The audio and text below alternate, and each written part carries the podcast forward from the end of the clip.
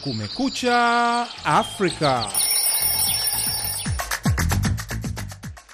Hii ni idhaa ya Kiswahili ya Sauti ya Amerika. Matangazo ni ya Kumekucha Afrika kutoka hapa Washington DC. Karibu msikilizaji kwa matangazo haya ya leo Jumatano, Februari 14 mwaka 2024. Wanasema siku ya wapenda nao, Valentines Day. Jina langu BMJ Mridhi na mimi naitwa Patrick Nduimana. Tunasikika kupitia redio zetu shirika kote Afrika Mashariki na Maziwa Makuu, zikiwemo Redio Racome kule Bunagana DRC, Redio RTR kule Beni, Redio Baraka Fizi, zote hizo zikiwa DRC, Mwananchi Redio Nakuru na Sare FM Eldoret kule Kenya, Nuru FM Iringa Tanzania, bila kusahau UBC Redio kule Uganda, miongoni mwa nyingine. Tunapatikana pia kupitia mtandao wetu wa VOA Swahili.com.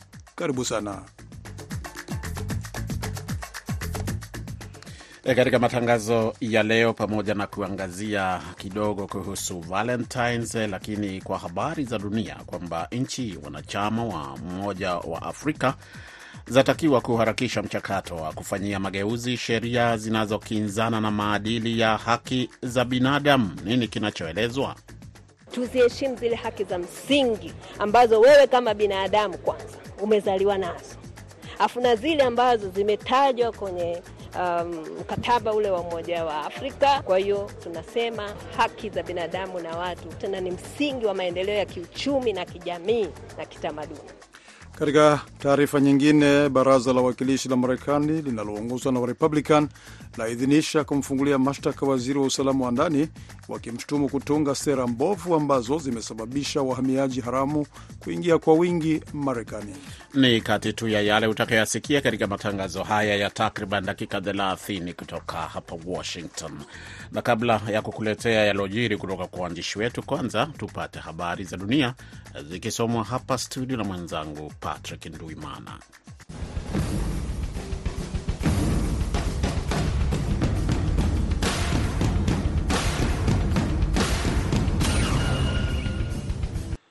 Baraza la wawakilishi la Marekani linaloongozwa na Warepublican Jumanne lilipiga kura ya kumfungulia mashtaka waziri wa usalama wa ndani, wakimshutumu kutunga sera mbovu ambazo zimesababisha wahamiaji haramu kuingia kwa wingi Marekani.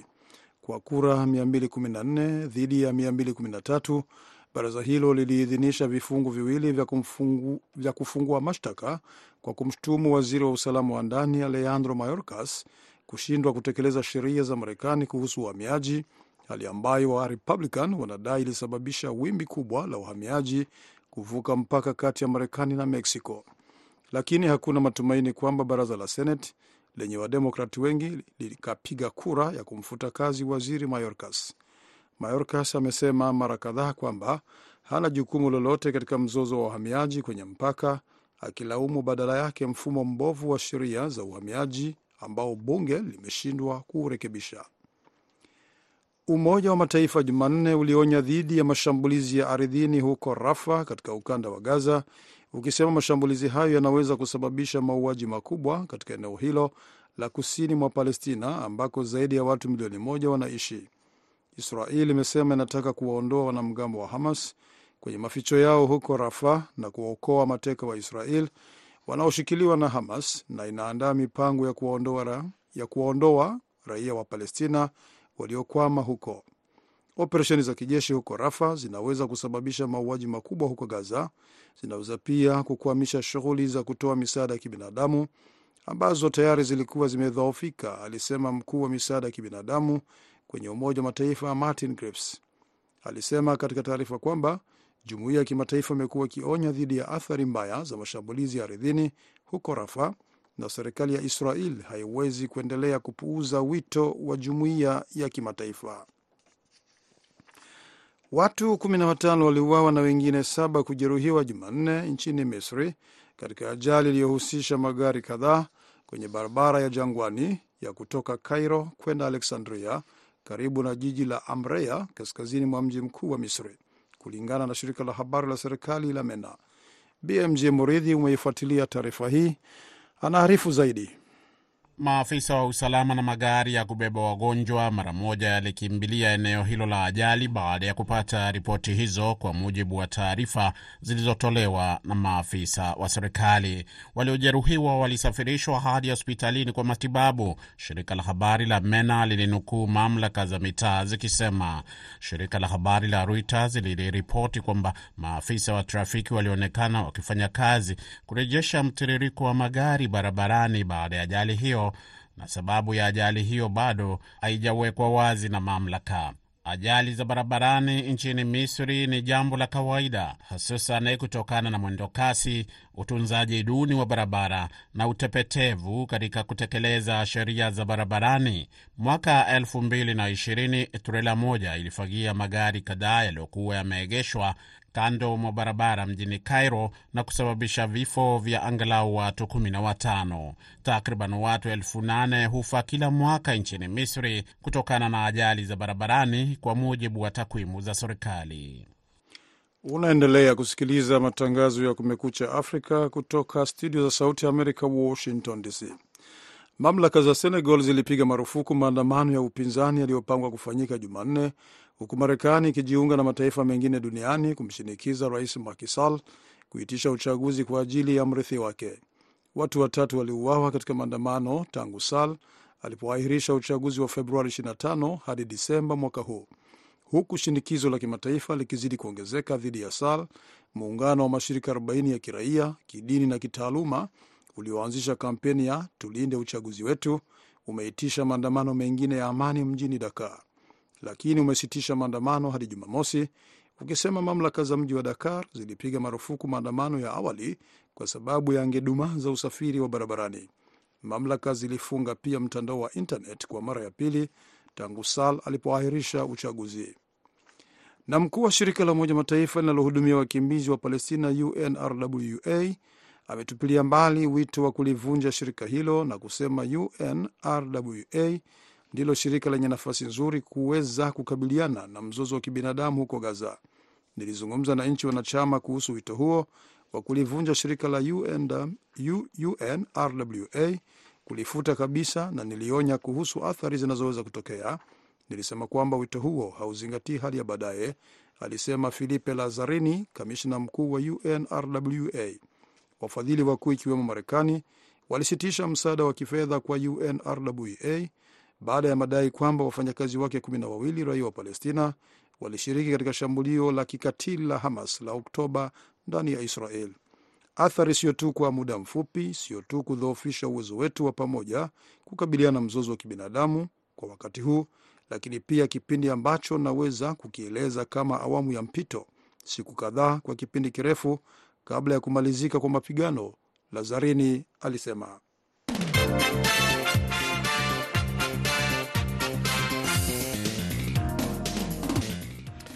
Ni matangazo ya Kumekucha Afrika yanayokujia moja kwa moja kutoka hapa jiji kuu la Marekani, Washington DC. Twende mpaka DRC. Hali ya wasiwasi imeendelea kutanda katika baadhi ya maeneo ya jimbo la Kivu Kaskazini ambako e, kumetokea mapigano makali, makabiliano makali kati ya jeshi la serikali na waasi wa M23 katika mji wa Sake katika siku za karibuni ambao uko magharibi mwa mji wa Goma. Kwa mengi zaidi tu, tu, tuungane sasa na mwandishi wetu mjini Goma, Austel Malivika.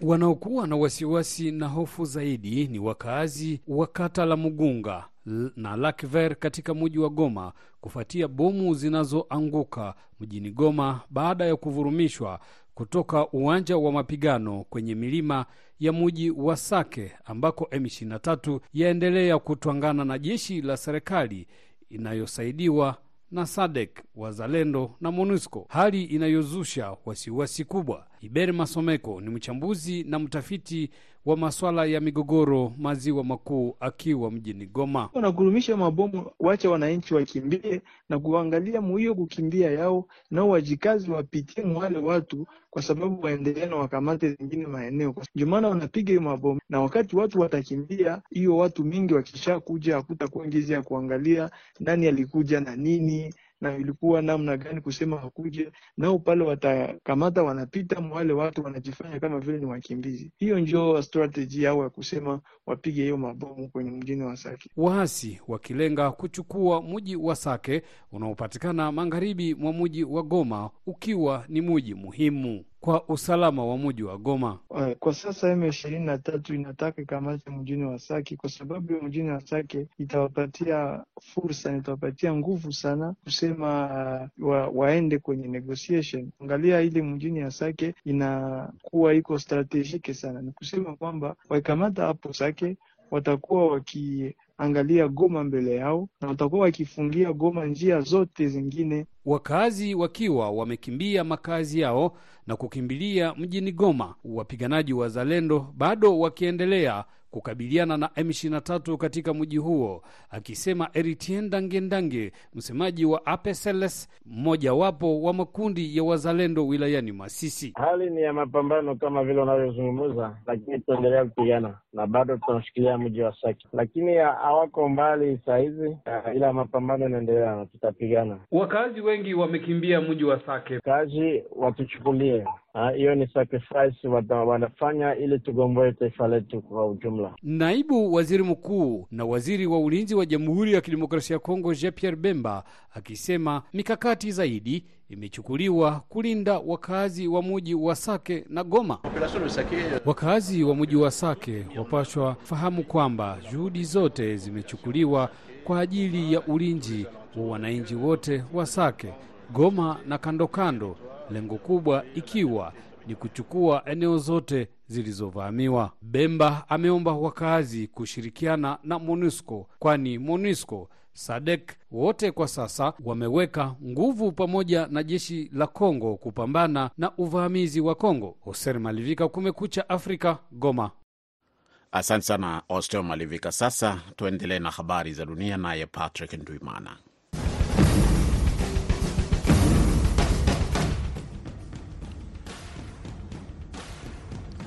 Rais wa Marekani Joe Biden Jumanne aliwataka wabunge wa Marekani kupitisha msaada wa kigeni wa dola bilioni 95 kwa Ukraine, Israel na Taiwan licha ya upinzani katika baraza la wawakilishi linaloongozwa na Warepublican. Namwomba spika kuruhusu baraza la wawakilishi kamili kupiga kura bila kushawishiwa na kutoruhusu idadi ndogo ya wabunge wenye msimamo mkali kuzuia mswada huu hata kuupigia kura, Biden aliwaambia waandishi wa habari mapema Jumanne. Baraza la Senate lilipitisha mswada huo kwa kura sabini dhidi ya 29 huku zaidi ya wa Warepublican 20 wakijiunga na Wademokrat walio wengi kuupitisha. Rais wa Ukraine Volodymyr Zelenski alitoa shukrani zake kwa haraka akisema msaada wa Marekani unasaidia kuokoa maisha ya binadamu dhidi ya ugaidi wa Rusia. Zaidi ya wahamiaji haramu 1300 walifariki mwaka uliopita katika bahari au kutoweka kwa, wakijaribu kufika Ulaya wakitokea Tunisia. Kundi la haki za binadamu nchini Tunisia lilisema Jumanne. Islam Garbi, mtaalamu wa masuala ya uhamiaji kwenye shirika la Tunisia Forum for Social and Economic Rights, aliwaambia mkutano wa waandishi wa habari kwamba watu 1313 walifariki au kutoweka kwenye pwani ya Tunisia, idadi ambayo haijawahi kufikiwa nchini humo.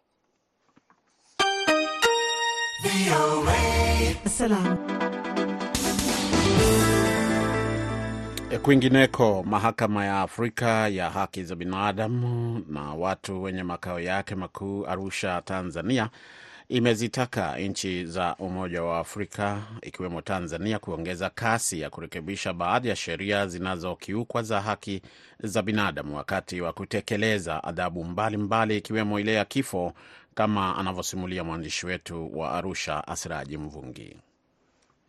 Ibara ya tatu katika tamko la haki za binadamu la Umoja wa Mataifa inasema kuwa kila mtu ana haki ya kuishi. Licha ya nchi nyingi duniani kuridhia na kusaini mikataba ya kuheshimu haki za binadamu na watu ukiwemo unaounda Mahakama ya Afrika ya Haki za Binadamu, suala la utekelezaji wa mikataba hiyo bado limekuwa ni kikwazo, jambo linalosababisha baadhi ya nchi kuendelea kuwa na sheria za kutekeleza adhabu ya kifo.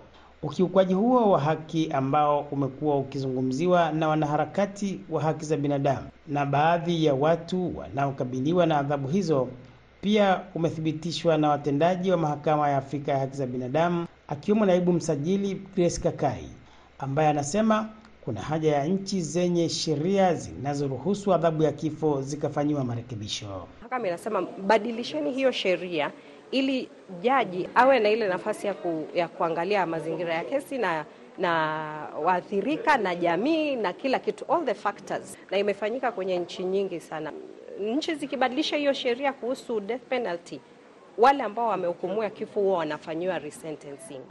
Umuhimu wa kuheshimu na kulinda haki za binadamu na faida zake pia ukazungumziwa na rais wa mahakama ya Afrika ya haki za binadamu na watu, Jaji Imani Aboud, ambaye amesema katika kukabiliana na changamoto hiyo nguvu kubwa imeelekezwa katika kutoa elimu juu ya misingi ya haki za binadamu. wa haki zote ambazo tutazidai, ndio msingi mkuu wa utawala wa sheria, ndio msingi mkuu wa amani mahali popote.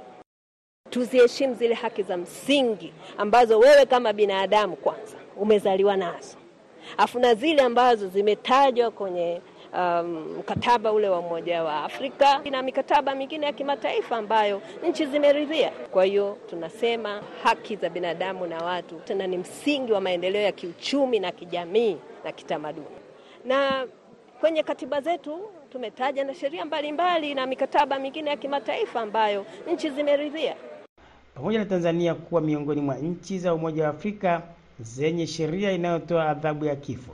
Baadhi ya wanasheria na watendaji wa Wizara ya Sheria wanasema maboresho ya kuondoa sheria hiyo yanaendelea.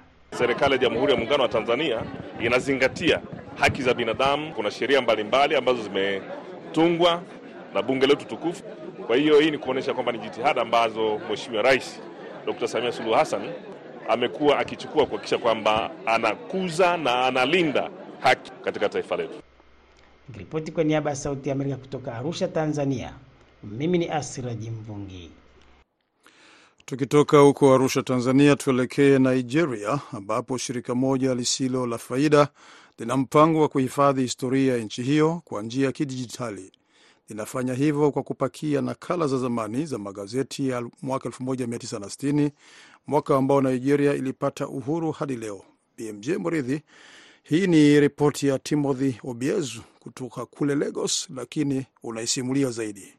Ukurasa kwa ukurasa, magazeti ya zamani ya Nigeria yanachanganuliwa na kupakiwa kwenye sava. Ni sehemu ya mradi ulioanzishwa na mwanahabari wa zamani wa Nigeria, Fuad Lawal. Anasema wazo hilo lilimjia alipokuwa akifanya kazi katika chumba cha habari miaka mingi iliyopita. Nina hakika utajitahidi kupata picha za kumbukumbu kuhusu Nigeria. Kwa upande wetu ni vigumu hata kupata habari ya msingi. Swali ni je, itakuwaje ikiwa tutajaribu kufanya historia hii yote ipatikane? Lakini siyo tu kufikia watu. Lawal anataka pia kutumia data hizi zote ili kuhakikisha kwamba hadithi za Kiafrika ni sehemu ya maarifa ya akili mnemba, yani AI. Tuko katika mwanzo wa enzi mpya ya habari kwa njia ya akili mnemba, na unapotumia zana hizi za artificial intelligence, moja ya mambo ambayo unajifunza haraka ni kwamba habari za Kiafrika haziwakilishwi vya kutosha. Hakuna habari za kutosha katika muktadha wa Nigeria. Mradi huu unakusudia kubadili hali hiyo. Sava kwa sasa ina zaidi ya kurasa elfu sitini za kile ambacho kinaweza kuwa kumbukumbu ya kwanza ya magazeti ya kidijitali nchini Nigeria. Matukio ya kihistoria katika miongo sita ikijumuisha mapinduzi ya kijeshi, vita vya wenyewe kwa wenyewe na chaguzi muhimu yamelengwa hadi sasa. Mradi huu umekusanya michango ya dola elfu arobaini na unasimamiwa na watu wanaojitolea kama Boyega Taiwo. In... Nilijiunga na archive.ng April mwaka jana, kwa hiyo ni karibu mwaka mmoja sasa. Tunakuja hapa kila siku, tunachanganua, tunaorodhesha, tunaingia kwenye dhana yetu ili tu kufuatilia maendeleo ya kupakia kwenye seva ya AWS. Tukija hapa kila siku kupitia kurasa hizi, tunasaidia kupata maarifa. Kuna mambo mengi ambayo tumejifunza. Mara kila kitu kitakapokuwa mtandaoni, Lawal anasema zana zinazoendeshwa na AI kama vile programu za kutafsiri lugha vikagua sarufi za programu ya kutambua usemi zitapata taarifa kuhusu Nigeria ambazo hazikuwahi kuwekwa mitandaoni hapo awali. Tunaamini kwamba kwa kuweka magazeti haya ya zamani kwenye mfumo wa kidijitali, kimsingi tunachukua data isiyoweza kupatikana kwa kawaida na tunaiweka kwenye mfumo wa kidijitali ili ipatikane kwa wingi. Septemba mwaka jana, shirika hilo lisilo la faida lilizindua mradi wa ukusanyaji wa kwanza wa nyaraka na kwa sasa linajaribu kuchangisha dola elfu mia moja pesa za Marekani ili kuimarisha mradi huo. BMJ Mridhi, Sauti ya Amerika.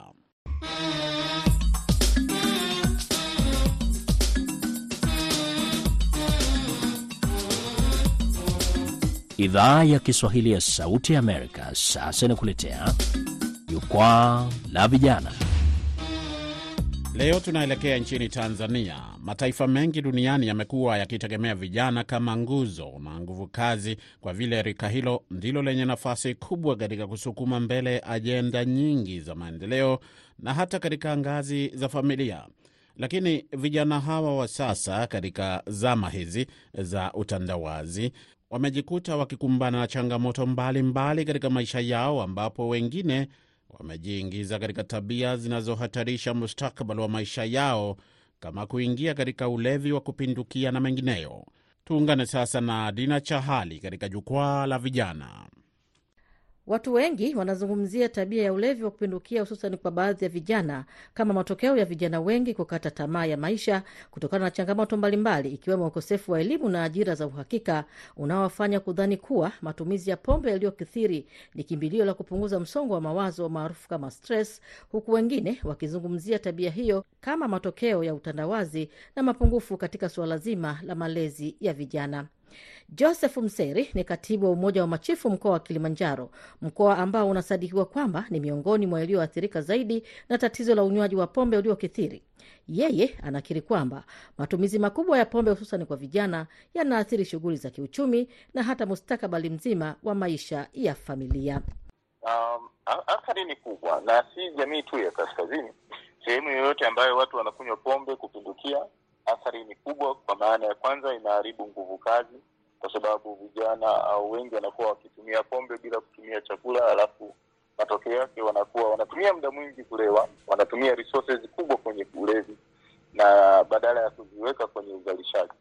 Lakini wengine imeenda mbali mpaka kuwa inaathiri pia hata e, maisha ya kawaida kwenye familia, kwamba unakuta muda mwingi mtu yupo baa au yupo anakunywa pombe, kwa hiyo hata nguvu zile za kuweza kuzalisha zinapungua zina hivi. Ni kweli hii dhana kwamba baadhi ya vijana wanaingia katika matumizi makubwa ya pombe ili kuondoa stresi za maisha, au kuna changamoto katika makuzi ya vijana? Vijana wenyewe wanazungumza. Lakini kijana na majukumu mengi, ana vitu vingi vya kufanya, na kipato anachopata ni kidogo. Samtemo wanasema da, nimekuja hapa asubuhi mpaka saa sita na nilopata ni ndogo, na hapa nilipo na majukumu mengi, vitu nitatofanya, nitatoboa vipi nifike kama stadi ile Hajakukaa kija kutana pombe moja ashakunywa ishamdanganya, da inamdanganya kwamba da utatoboa maisha. Mtu anakuja jioni kuanzia asubuhi mpaka jioni, nafika jioni ile katoka nyumbani, unakuta hela aliyopata ni ndogo, ile inabakia kwa sababu ni kidogo, anaona bora alewe kupunguza stress, kwa sababu kijana ama kijana ana mipango mingi katika maisha. Sawa, matumizi ya pombe yameongezeka hususan eh, Tanzania nchini kwetu hapa kutokana na watu kuto kujitambua kwamba wao na pombe nani mkubwa, na kimsingi kwamba wazazi wetu waliotuzaa sisi hapa hawajawahi kutufundisha habari za pombe. Vitu hivyo tumekosa maadili, ndio maana tumeingia katika mfumo wa namna hiyo.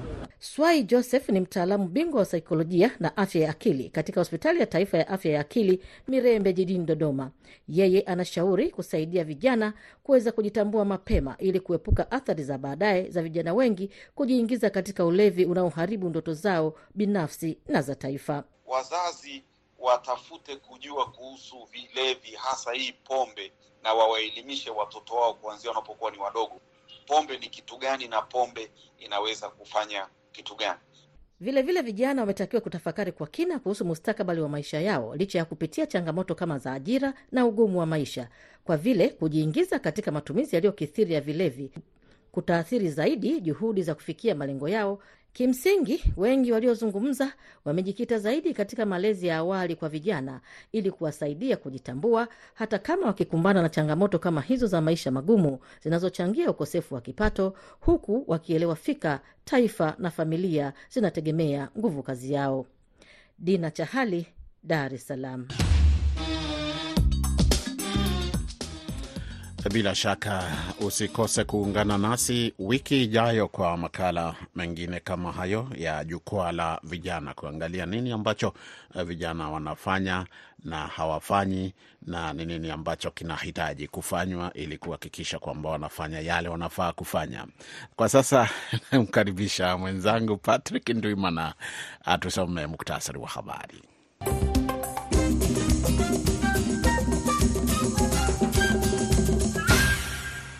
Wachezaji wa timu ya taifa ya soka ya Ivory Coast na kocha wao Emerse walizawadiwa pesa na nyumba za kifahari katika hafla iliyosimamiwa na rais wa nchi hiyo Jumanne kusherekea ushindi wao katika fainali ya kombe la mataifa barani Afrika.